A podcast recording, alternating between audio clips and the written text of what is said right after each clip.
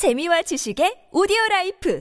팟빵 안녕하세요. 군사도보입니다 최근 12월 중순이 가까워지면서 러시아군의 병력 증강이 더욱 큰 규모로 가속화되고 있습니다. 벌써 러시아군의 핵심 방어선인 스바토, 크레미나 방어선을 이루고 있는 P-66 고속도로를 우크라이나군이 공격해 러시아군 병력을 양분하는데 성공했다고 합니다. 이 지역들에서 우크라이나군 포병 전력은 러시아군 포병 전력을 압도하고 있으며 도네츠크주의 격전지인 바흐무트에서는 우크라이나군 포병과 러시아군 포병 둘 모두의 포병 전력이 비슷비슷한 상황이라는데요. 러시아군은 스바토를 포기하고 물러날 경우 크레미나가 우크라이나군 러시아군에 의해 삼면으로 포위되는 것을 막을 수 없는 상황이며 우크라이나군 포병을 자신들의 포병으로 이겨낼 수 없을 경우 계속 무리한 전투만 진행하면서 전력만 갈수록 더 약해질 전망입니다. 이 때문일까요? 최근 러시아군은 아직 점령하고 있는 우크라이나 동부 루안스크주와 도네츠크주의 각 전선에 총 15만 명이나 되는 신병들을 추가 투입했다고 하는데요. 러시아군은 의미 없는 공세를 퍼부는 것을 잠시 주춤했지만 또다시 무모한 공세를 시작했으며 핵심 방어선인 스바토 크레미나 방어선을 지키기 위해 어마어마한 규모의 전력 증강을 시도했습니다. 지난번 한번 괴멸되었다고 알려드린 러시아 제1근위 전차군도 500대 이상의 전차와 2만 명의 대규모 전력으로 재편되어 다시 부활했는데요. 이 제1근위 전차군은 스바토 방면에 투입되었고 이외에도 러시아의 제2근위 차량화 소총병 사단, 제4근위 전차 사단, 제47근위 전차 사단은 물론 정확히 대상이 알려지지 않은 다연장 로켓 운용 여단들도 스바토 방면에 투입되었습니다. 또 다른 중요 방어 지점인 크레미나 전선에는 세 개 스페츠나츠 여단, 제3차량화 소총병 사단, 제208 루한스크 반군 연대 병력들이 합쳐져 제144 차량화 소총병 공병 사단에 부족했던 부분을 메웠고 이들은 크레미나 방어선을 우크라이나 제25 공수여단 및 제95 공수여단의 공세로부터 지키며 방어선을 보수하고 있습니다. 그런데 최근 들어 우크라이나군이 이들에 맞서 병력을 증강시키기는커녕 전면적인 부대 재배치를 시행한다고 밝혀 많은 이들을 의아하게 만들고 있습니다. 현지 시각 12월 11일에서 다음 날인 12일까지 우크라이나 총참모부에서는 각 부대의 명칭까지 모두 세세히 공개하며 오랜 기간의 전투로 크게 지친 전방의 부대들을 후방으로 물려 다른 전력과 교대를 시행하고 후방으로 물러난 우크라이나군 부대들은 몇 달 동안이나 휴식을 취할 것이라 밝혔는데요.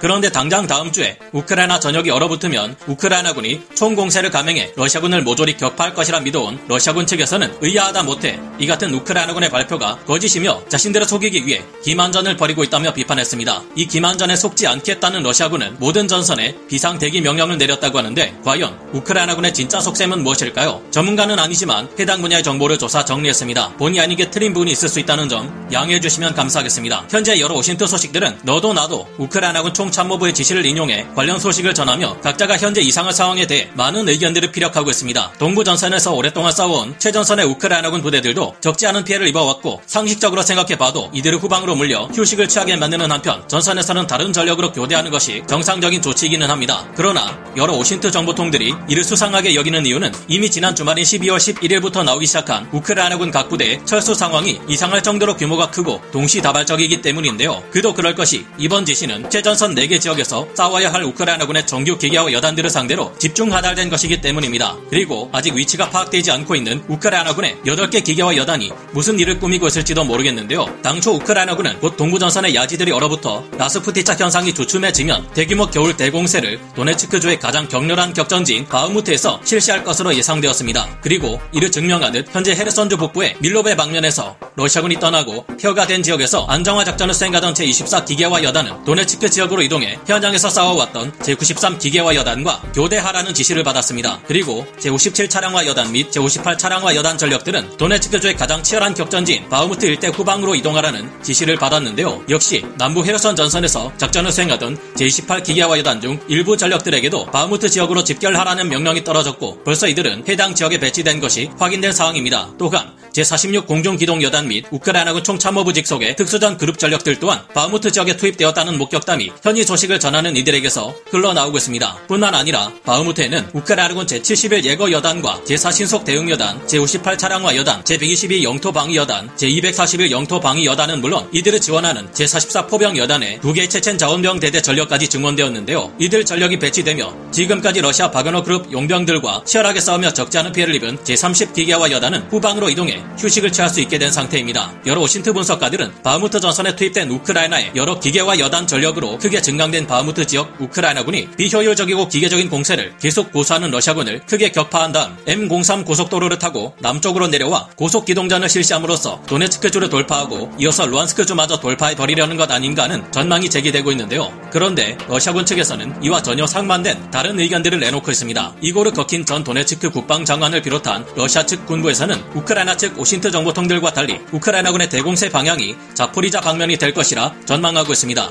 이들은 최근 우크라이나군의 각 부대들에 관한 이동 정보 발표가 실제와는 다를 것이며 이는 대공세를 앞둔 우크라이나군 부대들이 이동 배치되는 실제 방향이나 그 목적이 무엇인지를 숨기기 위한 기만전의 일환일 것이라 말하고 있습니다. 이들은 그 근거로 최근 우크라이나의 동남부 전선 자포리자주의 후리아이풀 일대에 대규모 우크라이나군 기갑부대가 집결하고 있다는 첩보를 들었습니다. 러시아 측 발표에 따르면 최근 이 자포리자주 훌리아이폴 일대에 우크라이나군의 포격이 크게 증가했고 적들은 도네츠크의 바흐무트가 아니라 자포리자의 훌리아이폴을 통해 진격하고 이후 멜리토폴 일대를 돌파하는 대공세를 벌이려 할 가능성이 크다고 주장했는데요. 여러분은 우크라이나 측과 러시아 측의 발표 중 어느 쪽이 더 사실에 근접하다고 생각하시나요? 이제까지 러시아군의 발표는 거짓말이고 우크라이나 측 OSINT 정보들이 맞아 들어갈 때가 훨씬 많았습니다. 하지만 상식적으로 생각해 볼 때 대놓고 우크라이나군 총참모부가 이번 전쟁의 운명이 달려있는 겨울 대공세 주 진격로가 어디가 될 것인지 이렇게 세세하게 밝힐 이유가 없다는 점을 생각해 보면 이번만큼은 러시아 측의 분석이 맞을지도 모르겠다는 생각도 듭니다. 현재 러시아 측에서 우크라이나군의 주 진격로가 될 것이라 주장하는 후리아이풀 지역은 러시아군의 병력도 배치되어 있지 않은 상태이고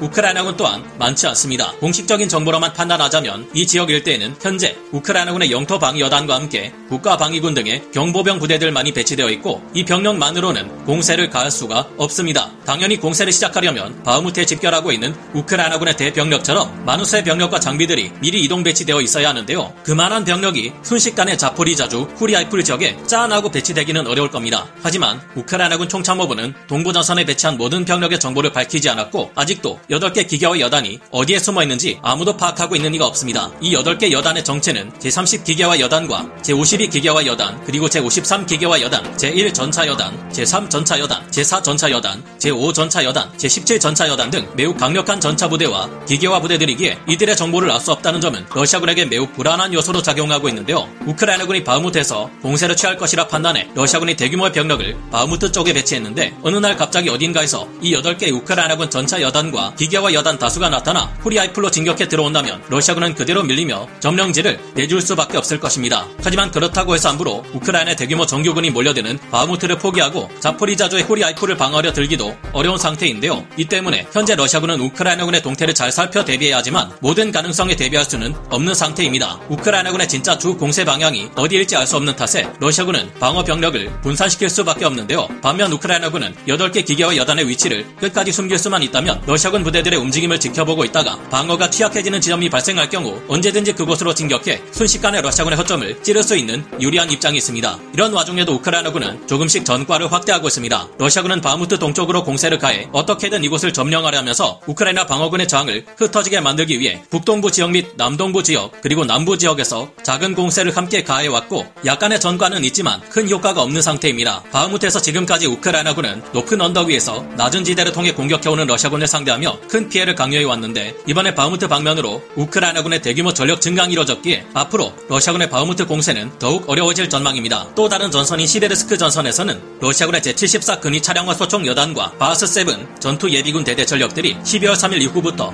빌로호리우카를 점령하기 위해 공세를 가해왔지만 우크라이나군 제14나 여단의 저항에 가로막혀 패배하고 말았습니다. 또한 우크라이나군은 최근 자포리자시 남쪽에 위치한 롭코베르타란의 바실리우카로 향할 수 있는 진격로를 확보했는데요. 우크라이나군의 공세가 어떻게 진행될지 현재로서 정확히 알 수는 없지만 분명한 것은 우크라이나군이 전장을 주도하며 자신들이 유리한 전투를 진행할 수 있다는 점에서 앞으로의 상황을 기대해 보게 됩니다. 우크라이나가 자신 있게 밝힌 것처럼 적어도 내년 봄에는 우크라이나가 이 전쟁에서 최종 승리하고 모든 러시아군을 영토 내에서 몰아낼 수 있게 되기를 바라봅니다. 오늘 군사 돋보기 여기서 마치고요. 다음 시간에 다시 돌아오겠습니다. 감사합니다. 영상을 재밌게 보셨다면 구독, 좋아요, 알림 설정 부탁드리겠습니다.